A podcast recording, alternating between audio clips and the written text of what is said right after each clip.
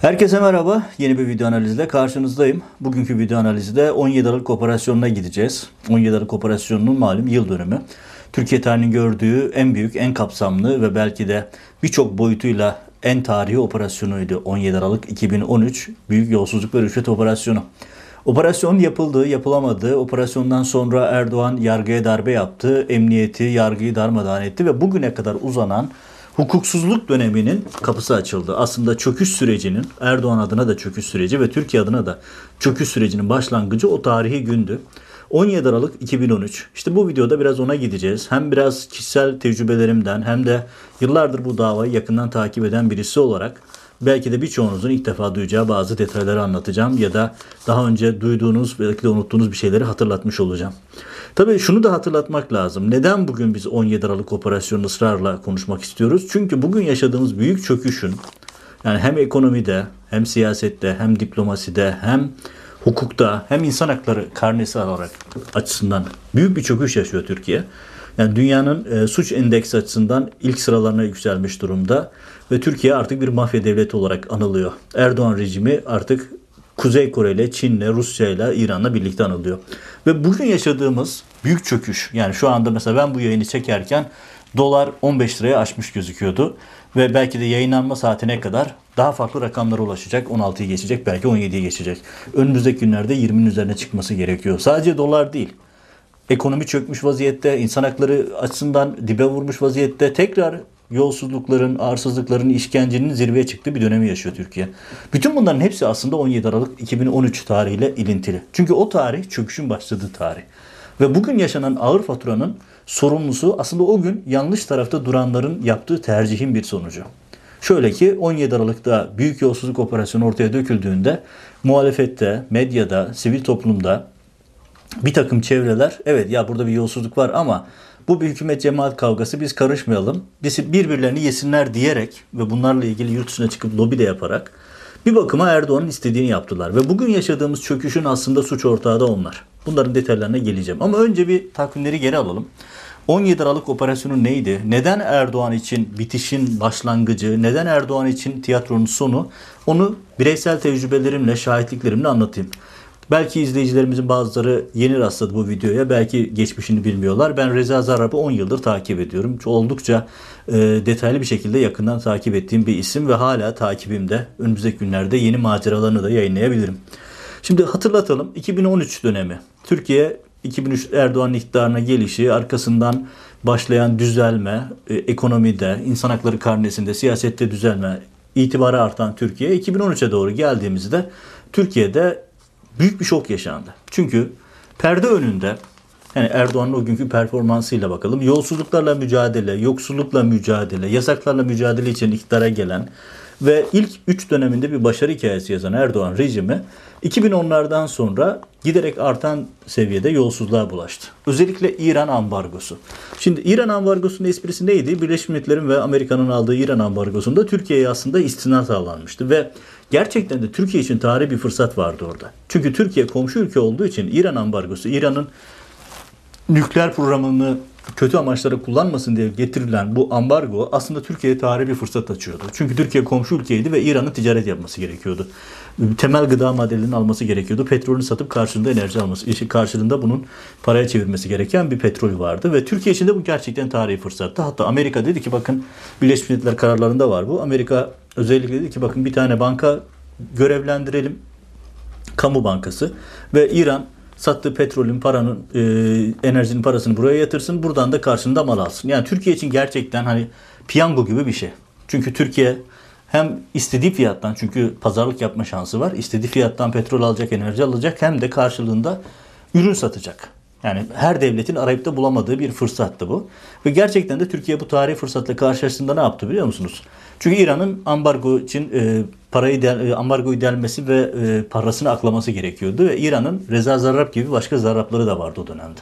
Mesela Çin'e başka e, girişimlerde bulundular. İşte Hindistan'a gittiler. Başka ülkelerde yaptılar ama bu ülkeler buna izin vermedi. Dediler ki yani burada görevlendirilmiş bir banka var. Her şey şeffaf bir şekilde yürüyecek. Siz de bunu yaparsanız olur. Ama Türkiye ne yaptı? Erdoğan Türkiye'ye gelen 26 yaşında Reza Zarraf isimli birisi Tebriz doğumlu e, aileden ticaret yapıyor. Kuyumcu 26 yaşında. Daha Erdoğan iktidarıyla işte önce Azeri bir sanatçıyla evleniyor. Arkasından e, oradan olaylı bir şekilde ayrılıyor. Sonra Ebru Gündeş'le başlayan bir ilişkisi var. Ve oradan AKP kabinesine, iktidarına yanaşıyor ve kısa süre içerisinde bütün AKP iktidarını önüne yatırıyor tabiri caizse. Önüne yatırma tabiri de o dönemin İçişleri Bakanı Muammer Güler'in ağzından çıkan laf. Hani bizim uydurduğumuz, ürettiğimiz bir laf değil. Ee, Reza Zarrab'ın yakalandığını fark eden, e, istihbarata yakalandığını fark eden Reza Zarrab Muammer Güler'e şikayet ediyor. Galiba senin polislerin beni izliyor diye. Muammer Güler de diyor ki ya olur mu öyle şey ben önüne yatarım senin. Ne hadlerine böyle bir şey yapmak deyip Zarrab'a güvence veriyor. Neyin karşılığında? İşte oğlunu danışman yapıyor, karşılığında milyonlarca dolar alıyor vesaire. Türk vatandaşlığı veriliyor. Yani Reza Zarrab bir çok boyutuyla Türkiye tarihine damga vuran bir kişi. Çünkü e, düşünsenize rüşvetle vatandaşlık alıyor. Rüşvetle e, AB Vatan Bakanlığından tutun Ekonomi Bakanlığına, İçişleri Bakanlığına bütün bakanlara istediği her şeyi yaptırıyor. Rüşvetle Türkiye hükümetini tabiri caizse önüne yatırıyor. Ve orada Halk Bankası kullanılıyor. İranların hep söylediği bir şey var. Bize siyasetçi lazım değil. Bize devlet bankası lazım diyorlardı. Ve istediklerini yaptılar. Rüşvet vererek Ekonomi Bakanı Zafer Çağlayan ki Reza Zarrab bütün rüşvetlerin kaydını tek tek tutmuş. Excel dosyası halinde. Bunu Amerika'daki mahkemede gösterdi. Ve Türkiye'deki mahkemede zaten bunlar daha doğrusu Türkiye'deki soruşturmada yakalanmıştı. Ve o günün polisleri Yakup Saygılı ve arkadaşları gerçekten Türkiye tarihine geçen ve dünyanın birçok yerinde örnek olarak gösterilebilecek bir operasyonu imza atmışlar. Hiçbir boşluk yok. Telefon tapeleri var, rüşvetler var, rüşvetlerin teslim edilme görüntüsü var, alınma görüntüsü var, alındıktan sonra yapılan teşekkür görüşmesi var belgesi var, görüntüsü var. Hiçbir alan boş bırakılmamış. Siyah transportörlerle taşınan, e, minibüslerle taşınan milyonlarca dolar var. Hepsinin görüntüsü var. Paralar teslim edildikten sonra yapılan telefon görüşmeleri var. Yani her şey hazır. Hatta bunun içerisinde Erdoğan'ın oğluyla yaptığı sıfırlama tepeleri var. Şimdi buraya geçecekken şunu söyleyeyim. Birçok e, AKP'li diyor ki ya bize ne? Bir İran'ın parası e, ambargosundan işte İran'ın ambargosu delindiyse bize ne? Yani işte keşke bu kadar basit olsaydı öyle değil. Çünkü bir kere Halk Bankası sahte evraklarla, hayali ihracatla e, paralar aklanıyor ve Türkiye'nin satması gereken ürünler satılmıyor. Onun dışında e, hayali ihracat üzerinden bir de üzerine vergi iadesi alıyor zarar. Hayali altın ihracatları, hayali hayali tavuk ihracatı, hayali gıda ihracatı, buğdayından şundan bundan kadar ve o kadar komik bir hale getiriyorlar ki. Artık nasıl olsa çünkü Reza Zarrab e, Amerika'daki davada da önümüze düşen bir tapisi vardı e, adamlarından birisi rahatsız oluyor. Ya biz çok pervasızca işler yapıyoruz dediği zaman ya ben hükümeti bağladım hükümetten tarafa korkun olmasın diyor Reza Zarrab. Çünkü gerçekten Egemen Bağış üzerinden Erdoğan'ı rüşvete bağlıyor. Egemen Bağış'ın zaten kendisini rüşvete bağlıyor ayakkabı kutular içerisinde. Zaten Halk Bankası Genel Müdürü rüşvete bağlamış. Zaten Ekonomi Bakanı rüşvete bağlamış. Düşünsenize 50 milyon dolar kaç milyar milyon euro rüşvetler işte saatler 500 bin dolar falan 500 bin lira falan saat yani işte ne bileyim piyanolar şunlar bunlar ve korkunç bir rüşvet da, e, ağı var. 800 milyon rüşvet dağıtmasından bahsediliyor bir 26 yaşındaki birinin. Ve Reza Zarrab o hale geliyor ki artık uçağıyla e, boyu kadar işte fotoğraflarda görmüşsünüzdür dolarlar var bunları dağıtıyor. Özellikle Erdoğan ailesiyle çok yakın ilişkiler kuruyor. Emine Erdoğan'ın vakfına bağışlar yapıyor. E, Berat Albayrak'ın şey pardon Binal Bilal Erdoğan'ın vakfına e, bağışlarda bulunuyor bağış adı altında. Çünkü onun üzerinden bütün o illegalitesini sürdürüyor. Hatta Kapalı Çarşı'da Nuri Osmaniye'de kendisine bir tane sahte evrak üretme merkezi kuruyor Reza Zarar. O kadar pervasızca işler yapıyor ki nasıl olsa diyor ben bağlıyorum rüşvetle. Süleyman Aslan'la vesaire. Ve muhteşem bir çark kuruyor. Hayali ihracatlar, yapılmayan altın transferleri vesaire üzerinden İran'ın 20 milyar dolar parasını aklıyorlar. E tabi bu kadar büyük para aklanırken yerel yöneticileri, siyasileri, bürokrasileri görmek gerekiyor. Hani Reza Zarrab diyor ya memurla fahişenin parasını önden vereceksin diyor. Bir atasözü gibi kendi ailesinden gelen bir miras olarak söylüyor. Ve bunu övünerek anlatıyor. Ki Reza Zarrab öyle hani Reza Zarrab Erdoğan ne diyor mesela operasyon çıktığı zaman ben o yıllarda Ankara'daydım. Bütün bu telaşı birinci elden şahit olan bir gazeteci. Ve dedi ki işte o ben hayırsever iş adamı. Ya hayırsever iş adamı dediği adamda uyuşturucu var, kadın var, her türlü şey var. Amerika'da e, rüşvet var, sahtecilik var, her türlü ahlaksızlık var ve Amerika'da konduğu cezaevini bile alt üst etti kısa süre içerisinde ve Amerika'da bile olay oldu. Reza Zarrab böyle birisi. Neyse Reza Zarrab meselesinde yani düşünün bütün bu hadise Erdoğan ve ekibinin Türkiye'nin kazanacağı paraları kendi yakın ekip içerisinde rüşvet ağı kurması sebebiyle Türkiye'nin kaybettiği milyonlarca dolar var. Artı Türkiye'nin kasasına girmesi gereken hazinesine girmen paralar Erdoğan ve yakın ekibinin cebine dağıtılıyor. Özü hikayesi bu. Ve burada Halk Bankası kevgire dönüyor. Türkiye'nin kamu bankası ve bugün Amerika'daki davada Türkiye'nin Halk Bankası milyarlarca dolar cezaya çarptırılacak. Sırf bu açgözlülük ve rüşvet sevdası yüzünden. Ve orada Süleyman Aslan, işte e, Zafer Çağlayan, Erdoğan kendisi, oğlu, bütün bu ailenin açgözlülüğü yüzünden Türkiye tarihin gördüğü en büyük ekonomik krizin içine düşmüş durumda. Ve tarihin gördüğü en büyük cezalara da çarptırılacak kaçış yok. Çünkü Halkbank davası Amerika'da hala açık. Şimdi Reza Zarrab için her şeyi yapan Erdoğan. Şimdi polisler bir ihbar üzerine bir olayı yakalıyorlar, bilgiyi yakalıyorlar, teknik takibini yapıyorlar. Her şey dört dörtlük çalışılmış ve çok gizli çalışılıyor. Çünkü işin içerisinde bakanlar var, işin içerisinde siyasiler var. Tabii ilk iş başladığında böyle büyük bir rüşvet, yolsuzluk olarak başlamadı. Kara para bilgisi ihbar üzerine başlamış bir operasyon ve yaklaşık iki yıl sürüyor. Bu süre zarfında Reza Zarrab şüpheleniyor. İşte Muammer Güler'e gidiyor diyor. Beni izliyorlar galiba diyor. Muammer Güler mali şubenin ekiplerine kumpas kuruyor. Diyor ki başka bir ekip onu takibe başlıyor. Ee, bunu fark eden mali şube ekipleri operasyonu geciktiriyorlar vesaire. Böyle teknik detaylar da var. Bunlar mahkeme aşamasında geliyor. Ama sonuçta 17 Aralık sabahına geldiğimizde bakan çocukları, iş adamları vesaire gözaltına alındı ve Erdoğan bunu bir darbe girişim olarak lanse edip yargıya darbe yaptı. Türkiye tarihinde ilk defa emniyet, yargının, savcının talimatını uygulamadı. Talimat uygulanmadığı gibi Erdoğan yargıya darbe yapıp e, savcıları, polisleri tutuklattı. Arkasından işte 25 Aralık operasyonu var aynı şekilde. Şimdi bu iki operasyonun en temel özelliği şu. Bu iki operasyon Erdoğan'ın kurduğu rüşvet çarkının açığa çıktığı tarih. Şöyle ifade edeyim. Perde düşünün. Perdenin önünde sahnede Erdoğan var. Dini bütün, Müslüman, İslam aleminin önde gelen siyasetçisi, e, fakirin hakkını koruyan, yetim hakkı yedirmeyen bir siyasetçi prototipi çiziyor. Perdeyi bir açıyorsunuz arka tarafta ne var? Oğluyla para sıfırlamalar yapıyor. Kızıyla para sıfırlamalar yapıyor. Günler boyunca, şey saatler boyunca gün boyu uğraşıyorlar, bitiremiyorlar ve akşam olduğunda hala o kısık sesle yapılan telefon görüşmelerini hatırlayın. Hala diyor ki ya işte hala 30 milyon euro var babacım diyor Bilal Erdoğan'ın o meşhur telefon görüşmeleri. Yani gün boyu sıfırlanamıyor. Kamyon şey araçlarla, minibüslerle para taşınıyor ve Erdoğan'ın evinin altında. Perdenin önünde başka bir Erdoğan, perdenin arkasında başka bir Erdoğan. Ve o gün perde açıldı ve Erdoğan'ın gerçek karakteri ortaya çıktı. Telefonla işte kucağa oturtma kavgaları yaptıkları, iş adamlarını haraca bağladıkları bütün boyutlarıyla ortaya çıktı. 25 Aralık bambaşka bir konu. Ona ayrıca bir dosya yapacağım ki bugün yaşadığımız büyük çöküşün, Beşli Çete'nin aslında ipucu orada yakalanmıştı. Ve ne oldu Türkiye'de? Erdoğan çok usta bir şey yaptı. Burada hakkını teslim etmek lazım. Erdoğan 17-25 Aralık operasyon 17 Aralık operasyonunda yakalandığını bir fark ettiği anda karşı bir hamle yaptı. Şöyle yakalandığını fark etti. Ee, Reza Zarrab uyanıyor hadisenin kendisine ki bu ara Milli İstihbarat Teşkilatı'nın biliyorsunuz bir uyarısı var şey Erdoğan'a. Ee, Reza Zarrab'ın bakanlarla ilişkileri çok tehlikeli boyutlarda. Bunlar ortaya çıkarsa parti çok zarar görür şeklinde. MIT'in kendi uyarısı var. Yani MIT kaydıyla da var. Amerikalılar zaten Reza Zarrab'ı bütün boyutlarla izlemişler. New York'taki davasında gördük bunları. Şimdi orada Erdoğan yakalanınca şunu yaptı.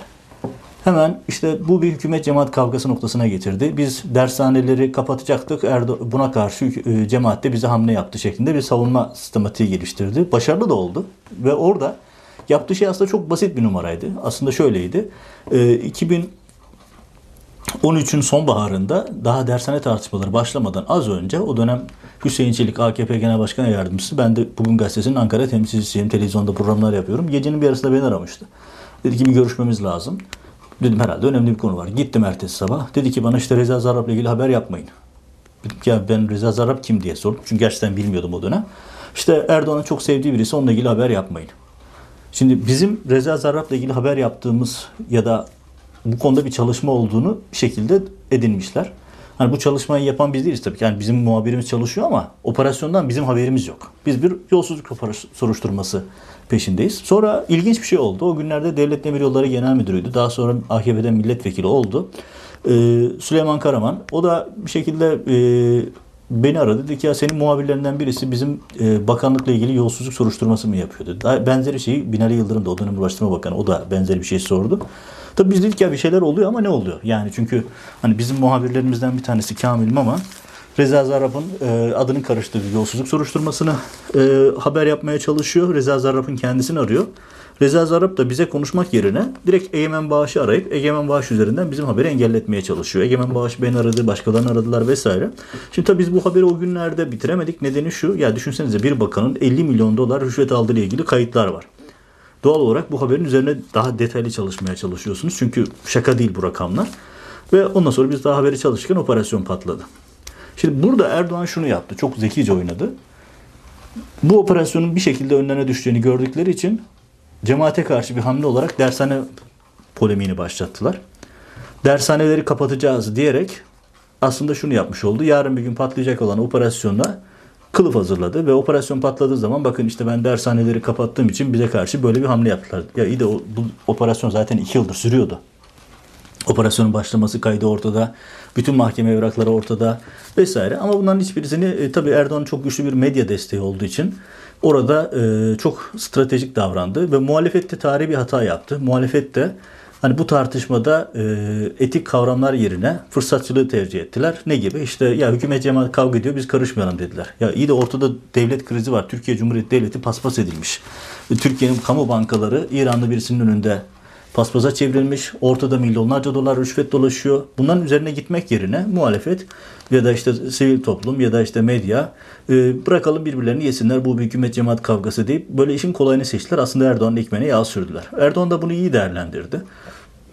İşte hakimleri savcıları görevden aldı. Sonra arkasından işte bugüne kadar gelen büyük tarihi skandallara imza attı. Yargıya darbe yaptı. Emniyeti, yargıyı, bürokrasiyi darmadağın etti. Medyayı darmadağın etti. Zaten bugün gazetesinin zamanın Samanyolu'nun ve 15 Temmuz sonrası onlarca medya grubunun kapatılmasının nedeni zaten bu 17 Aralık operasyonuydu. 17 Aralık operasyonu sebebiyle Erdoğan bunların hepsini kapattı. Çünkü Erdoğan'ın kafasında tek adam rolü vardı.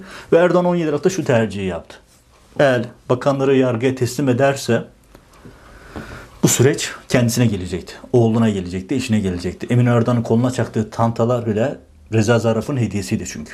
Yani ailenin içerisine kadar girmiş bir rüşvet ağı var. Egemen Bağış üzerinden rüşvete bağladığı bir Erdoğan vardı Reza Zarrab'ın. Ve böyle bir tablo karşısında Erdoğan ya onu yapacaktı ya da ne var ne yok yıkacaktı. Yaktı, yıktı. Yargıya darbe yaptı. Hakimleri, savcıları, polisleri tutuklattı. Medyayı kapattı. Gazetecileri tutuklattı. Ve Reza Zarrab cezaevinden rüşvet vererek çıktı. Bunu Amerika'daki mahkemede anlattı. Ben o duruşma salonunda günlerce anlattım. YouTube kanalımda da bu yayınların hepsi var. Sabah akşam günde iki defa yayın yaparak mahkemeye anlatmıştım. Rüşvetlerle cezaevinden Reza Zarrab çıktı. Yine pervasızca rüşvete devam etti. Kamu bankalarında işlem yapmaya devam etti. Hatırlayın o dönemlerde bunlar imam parası falan dediler rüşvetler için. Bir de böyle dini bir kılıfa soktular ahlaksızca. Ve sonrasında Reza Zarra paralarını faiziyle birlikte geri aldı. Çantada meşhur biliyorsunuz. Hatta böyle çok komik sahneler de oldu. İşte Cem Küçük ekranda diyor ki o paraları cemaat koydu diyor. Bir başka birisi peki o zaman niye faiziyle geri aldınız deyince Cem Küçük sus pus. Yani bu kadar e, düşük seviyede e, bir propaganda yürüttüler ama medya gücü, kamu gücü elinde bulundurdukları için de başarılı oldular. Reza Zarrab Amerika'ya gitti 2016 Mart'ta. Tutuklandı. Tutuklandıktan sonra itirafçı olmaya karar verdi. Aslında itirafçı oluncaya kadar Erdoğan her şeyi yaptı. Amerika tarihinde, Türk-Amerikan ilişkilerinde iki kere e, nota verilen tek kişidir Reza Zarrab. Türkiye Amerika'ya nota verdi. Reza Zarrab, Erdoğan Rus oligarkları bile devreye soktu Reza Zarrab'ı kurtarabilmek için. Emin Erdoğan gitti Joe Biden'ın eşinden adeta yalvardı bırakın diye. Erdoğan e, Trump'a aracılar koydu. Mehmet Ali Yalçın da aracılar koydu. Başka insanlar devreye girdi. Bir şekilde Trump e, işte eski New York Belediye Başkanı'nı avukat tuttular. Amerika'nın en pahalı avukatlarını tuttu Erdoğan. Bunu da zaten övünerek anlatıyordu. En pahalı avukatlar. Saati binlerce dolar olan insanlar. Milyonlarca dolar para harcadı Halkbank bu dava için. Baktı Reza Zarrab kurtulamıyor. İtirafçı oldu. Bütün bilgileri, belgeleri savcıyla paylaştı. Ve arkasından da mahkemeye çıktı 2017 sonbahar hatırlarsınız ve her şeyi anlattı. Ve dahası şu ya Türkiye'de işte bunlar yargıya darbe yaptılar. Bunların hepsi uydurma, belgeler, sahte falan dedikleri her şey Reza Zarrab çıktı. Artı Amerika'daki mahkemede biz günlerce bunları dinledik. Tapeleri dinledik. Erdoğan'ın sıfırlama tapelerini, Reza Zarrab'ın rüşvet tapelerini dinledik. Ve bunların orijinal olduğu bilimsel olarak ispatlanmıştı. Ve Amerika'daki mahkeme de Türkiye'deki operasyonun doğruluğunu tespit etti. Hatta şöyle bir detay aktarayım. Türkiye'nin tuttuğu avukatlar, Halk Bankası'nın avukatları Reza Zarrab'a karşı dediler ki evet Reza Zarrab rüşvetçinin, ahlaksızın tekidir. Bürokratları, siyasileri rüşvete bağladı. Ama orada tek başına Hakan Atilla yargılanıyordu ve dediler ki Hakan Atilla rüşvet almadı. Hakan Atilla'yı kurtarmak isterken aslında Erdoğan'ın bütün e, projesini çöpe attı. Türkiye'nin tuttuğu avukatlar. Yani teyit etmiş oldular her şeyi. Reza Zarrab sonra savcıyla anlaştı ve işte biliyorsunuz yakın zamanda yine ben ortaya çıkarttım. Miami'de lüks bir hayvan e, lüks bir at çiftliği kurdu. Milyonlarca dolarıyla birlikte mutlu mesut yaşıyor. Onu yakalayan polisler cezaevinde sürüyor, sürünüyor. Eşleri çocukları cezaevinde ve bugün yaşadığımız büyük kriz aslında 17 Aralık'tan başlayan o hukuk dışına çıkmanın Erdoğan'ın sistemi çökertmesinin bir sonucu. Burada şunu da tekrar hatırlatayım. Erdoğan Reza Zarrab'ı kurtarmak için o kadar çok çaba sarf etti ki. Yani iş adamlarını devreye soktu. Trump'la ilk Beyaz Saray ziyaretinde Trump'la 20 dakikalık bir görüşme yaptı. Orada açtığı temel konu da buydu. Hatta bir şekilde Reza Zarrab'ı kurtarabilirim falan diye Türkiye'de uzun yıllardır yaşayan bir rahibi tutuklattı. İki sene rehin tuttu adamı, Rahip Branson'u. Hatta işte orada zaman diyordu ya Erdoğan, ya işte verin papazı alın papazı. Aslında bütün hikayesi Reza Zarrab'a karşı kullanmaktı onu. Reza Zarrab'ı kurtarabilirim diye gitti e, oradaki garibin papazı iki sene ajan casus falan diye içeride yatırdı. Ama bir şekilde başaramadı. Reza Zarrab şu anda Amerika'da keyfine keyif katıyor. Florida'da, Miami'de lüks bir hayat yaşıyor. Savcıyla anlaştı, bilgilerini, belgelerini paylaştı. Ve Erdoğan'ın hali hazırdaki en büyük korkusu Reza Zarrab'ın önümüzdeki dönemde başlayacak olan Halkbank davasında tekrar kürsüye çıkacak olması. Çünkü Erdoğan'ın korkusu şu. Reza Zarrab'ın çevirdiği dolaplar özellikle de terörün finansmanı konusunda anlatacağı bir takım belgeler Erdoğan için kabus. Yani Erdoğan'ın iktidarını bırakın Erdoğan'ın bütün ailesini bile otobüsün altına götüren bir şey bu. Bu yüzden Reza Zarrab Erdoğan için kabus. Hani hakkında işte önce hayırsever iş adamı dediler arkasından casus ilan ettiler Amerika'ya gittikten sonra. Ve bu kadar 180 derecelik dönüş AKP tabanında ekibinde hiçbir şey ifade etmedi. Şimdi burada yani daha uzun uzun örnekler verebilirim. 20, 17 e, Aralık operasyonu böyleydi. İşte Beşli Çete 25 Aralık. 25 Aralık operasyonu yapılamadığı için kimse anlamadı 25 Aralık operasyonunu. 25 Aralık Erdoğan'ın kurduğu yolsuzluk düzeninin kurumsallaşmış haliydi. Yani o beşli çeteye verilen ihaleler düşünün. Tapelerde de orta net bir şekilde gözüküyor. Ya düşünün havalimanı projesinde milyonlarca dolar para toplanıyor. Rüşvet havuzunda Binali Yıldırım organize ediyor. Bunlarla gidiyor medya grupları organize ediliyor. Bu ihalelerden garantiler veriliyor. Bu paraların hepsinden Erdoğan'ın komisyonu var. Korkunç bir yolsuzluk çarkı kuruldu. 25 Aralık bunun operasyonuydu. Aslında 25 Aralık 17 Aralık'tan daha büyük bir operasyondu. Ama yapılamadı. Erdoğan bunların hepsini engelledi. Yargıya darbe yaptı. Ve o gün bugündür aslında Türkiye'de yolsuzluk serbest. Bugün bugündür Türkiye'de bir yolsuzluk operasyonu yapılamıyor. Yapılan tek operasyon ne biliyor musunuz? Ya muhalif CHP belediyeleri ya da rüşveti paylaşırken anlaşamayan grupların birbirine karşı operasyon çekmesi. Emniyetin, yargının rüşvet paylaşımında karar verememesi, daha doğrusu e, rüşveti paylaşamamasından kaynaklanan bir takım sorunlarla ilgili operasyonlar oldu. Şimdi Erdoğan Bayraktar çıkıyor ki tapelerin tamamı doğruydu. Ya hepsinin doğru olduğunu bütün AKP'liler biliyor. Erdoğan'ın kendisi biliyor, bütün AKP'li bakanlar biliyor. Suçüstü yakalandılar ve yakalandıktan sonra bir şey tercih ettiler. Türkiye'yi yakıp yıktılar kendilerini kurtarabilmek için. Ve bunun faturasını bugün Türkiye'nin tamamı ödüyor. İşte ekonomideki çözülme, toplumsal çöküş tamamı 17 Aralık'ta yapılan yanlış tercihin. Vatandaş çalıyorlar ama çalışıyorlar dedi yanlış tarafta durdu. Muhalefet yesinler birbirlerini dedi yanlış tarafta durdu. Ee, biz muhalefet aynı zamanda şu iki yüzlülüğü de yaptı. Bir dönem Bahçeli, bir dönem Kemal Kılıçdaroğlu dedik işte 17-25 Aralık tapeleri doğru, bütün bunların hepsi doğru, hesap sormazsak namerdiz diyen bir e, Bahçeli vardı. Hesap sormadı. Bilal'i de istiyoruz dediler vesaire. Abdullah Gül olayın ne olduğunu biliyordu Cumhurbaşkanı olarak. Bütün bürokrasi hadiseden haberdardı. Yandaş gazeteciler Reza Zarrab'ın çevirdiği dolapları en iyi onlar biliyordu. Onlardan aldıkları rüşvetler vardı bunların. Zarrab'ın önüne yatan gazeteciler bir gün onlar da ortaya dökülecek. Ve bu isimlerin hepsi biliyordu. Ama ne yaptılar? Yalan söylediler. İşte bu bir hükümet cemaat kavgası. Yok işte dershane kapatılıyordu da bu yüzden operasyon yaptılar falan gibi bir yalanın arkasında Türkiye'yi çöküşe götürdüler. Yani bugün ağır bir fatura ödüyorsa Türkiye o yanlış tercihleri yapan halkın kendisi, muhalefet, medya ve bir takım sivil toplum kuruluşları oldu. Hırsızın yanında yer aldılar. Hırsız olduklarını biliyorlardı. Talancı olduklarını biliyorlardı. 25 Aralık operasyonundaki bütün o bugün isyan edilen beşli çete ya da işte bütün o bürokrasi. Hanginiz bilmiyordunuz? Hanginiz o operasyonda yazılanların yanlış olduğunu düşünüyordu? Boğaz Köprüsü'nden tutun diğer projelere, yapı işlet devlet projelerine, Katarlara satılan büyük projelere. Bunların hepsinin ipuçları 17 Aralık'ta 25 Aralık'ta ortaya çıkmıştı. O gün Türkiye doğru tercihi yapmış olsaydı Türkiye bugün bu kadar çöküş yaşamazdı. Türkiye bugün bu kadar acılara neden olmazdı. Türkiye 15 Temmuz'a da gitmezdi. Çünkü 15 Temmuz Erdoğan'ın kendini kurtarmak için uydurduğu çakma bir darbeydi. Darbe süsü verilmiş bir istihbarat operasyonuydu. Ve Erdoğan buradan Türkiye'yi aldı. Kuzey Kore, yani düşünün Avrupa Birliği yolunda ilerleyen bir Türkiye'ydi. 17 Aralık sonrasında aldılar, Türkiye'yi götürdüler. Kore, Kuzey Kore, İran, Rusya, Çin eksenini bir yere park ettiler. Ve geçen her geçen dakika Türkiye daha da kötü bir noktaya doğru gidiyor. Bu yüzden aslında Türkiye bugün haraç meraç satılıyorsa işte yeni ekonomi medyada altında bunu millete yutturmaya çalışıyorlarsa bozulmanın başlangıcı aslında 17 Aralık 2013'te Türkiye'nin Erdoğan'ın darbesine sessiz kalması. Bakın o polisler eşleri, çocukları 7 yıldır cezaevinde. O savcılar ya sürgünde ya cezaevinde. Gazeteciler hepimiz onun faturasını ağır ödedik. Yani o operasyonu yapanlar kim olduklarını bilmiyordum. Ben o güne kadar Yakup Saygılı adını duymamıştım. Diğer polislerin adını bile duymamıştım. Ama ortaya dökülen operasyon belgeleri gösterdi ki o polisler gerçekten Türkiye'nin itibarını kurtarmışlar. Çünkü bu kadar büyük çapta bir skandal Türkiye'de olmasa Amerika'da ortaya dökülecekti. Başka ülkelerde ortaya dökülecekti ve böyle bir skandal ortaya döküldüğü zaman insanlar dönüp Türkiye'ye baktıklarında bu kadar büyük çapta yolsuzluk yapılıyorken bu ülkenin polisi, medyası, savcıları ne yapıyordu dediklerinde herkesin boynu bükülecekti. Ama şimdi öyle değil. Şimdi rahatlıkla şunu söyleyebiliyoruz. Biz bu yolsuzluk operasyonundan haber yaptık. Faturası gazetemiz kapatıldı. Biz tutuklandık, sürgün edildik.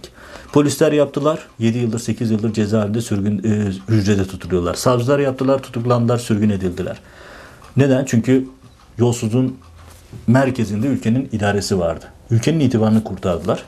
Evet bir gün muhalefet 17-25 Aralık'ın rantını yemek, yiyelim ama polislere terörist demeye devam edelim. İki yüzlülüğünden vazgeçerse ve o cezaevlerine gidip bu isimlerle görüşürlerse belki hakkı teslim noktasında önemli bir adım atmış olurlar. Ama şu ana kadar öyle bir adım atmadılar. O iki yüzlülüğü sürdürüyorlar. Hem 17-25 Aralık rantından istifade edelim ama hem de muhalefet, e, o operasyonu yapan polislere terörist demeye devam edelim, yüzsüzlüğüne devam ediyorlar. Düşünün o polisler deyince şunu da hatırlatırım. Ya 7 yıl, 8 yıl oldu. Tüm devlet Erdoğan'ın elinde. Medya, saray, e, medya, adliye, emniyet sarayın emrinde. Bir tane suç unsuru bulamadılar o polislerle ilgili. Bir tane suç unsuru. O savcılarla ilgili bir tane suç unsuru bulamadılar. Çok uğraştılar, hiçbir şey üretemediler. İşte bunlar cemaati rezalete göz yummamışlar. Yani o insanlar, o polisler Reza Zarrab'a bir selam gönderseler 7 sülalesine yetecek kadar parayı alırlardı Reza Zarrab'dan. Reza Zarrab önüne gelene para dağıtıyordu çünkü. Zaten kendi parası da değil. İran devletinin parasını dağıtıyordu. Ha 17 Aralık'la ilgili İran hala elini açmış da değil onu da söyleyelim. Erdoğan mesela yarın bir gün Erdoğan'ın önüne başka faturalar da koyacak İran. Çünkü kaybolan para İran'ın parası. İran parasının peşini bırakmayacaktır. Yani Reza Zarrab bir ulusal güvenlik sorunudur derken boşuna söylemiyorum. Hatta şunu da ifade edeyim. Başka bir videoda anlattım burada. Mutlaka o videoyu da izleyin. Erdoğan'ın çalışma ofisinde çıkan böceklerle Reza Zarrab'ın ilişkisi de vardı. Karşımızda korkunç bir suç örgütü vardı. Ve bu suç örgütünün bir tarafında Reza Zarrab, öbür tarafında Erdoğan ve ailesi vardı. 17 Aralık bu yüzden bu kadar hayati bir operasyondu. Aradan geçen bunca sene içerisinde işte sivil toplum, medya, siyaset, temiz toplum için harekete geçmedi. Hukuku, yargıyı, anayasayı desteklemedi. Aksine çalıyorlar ama çalışıyorlar diyerek suçlunun, hırsızın arkasında durdular. Ve bugün Türkiye tarihi bir çöküş yaşıyor. Türkiye'nin yaşadığı bu tarihi çöküşün içerisinde o tercihi yapan, yanlış tarafta duran herkesin büyük bir payı var. Evet, Erdoğan Bayraktar'ın dediği şeyle hatırlatalım. Benim dosyamdaki her şey doğruydu. Cesur bir savcı arıyorum, tarafsız bir savcı arıyorum dedi Erdoğan Bayraktar, o dönemin bakanı. Henüz öyle bir savcı bulunamadı. Çünkü o savcılar hala cezaevinde. Ama bir gün bulunursa herhalde ortaya bambaşka operasyonlar gelecek. Ama tekrar şunu söyleyerek e, bitireyim. 17 Aralık Erdoğan için sonun başlangıcıydı. Bitişin başlangıcıydı. Erdoğan usta bir şoför olarak arabayı devirmeden bugüne kadar getirebildi ama arabanın her yerinden siyah dumanlar yükseliyor ve patlamak üzere. Evet, 17 Aralık'ın yıl dönümünde kısa bir özet yapmış oldum. Önümüzdeki yayınlarda görüşmek üzere. Kanala abone olur, bildirimleri açar, yorum yaparsanız daha fazla insana ulaşma imkanımız doğar. Önümüzdeki yayınlarda görüşmek üzere.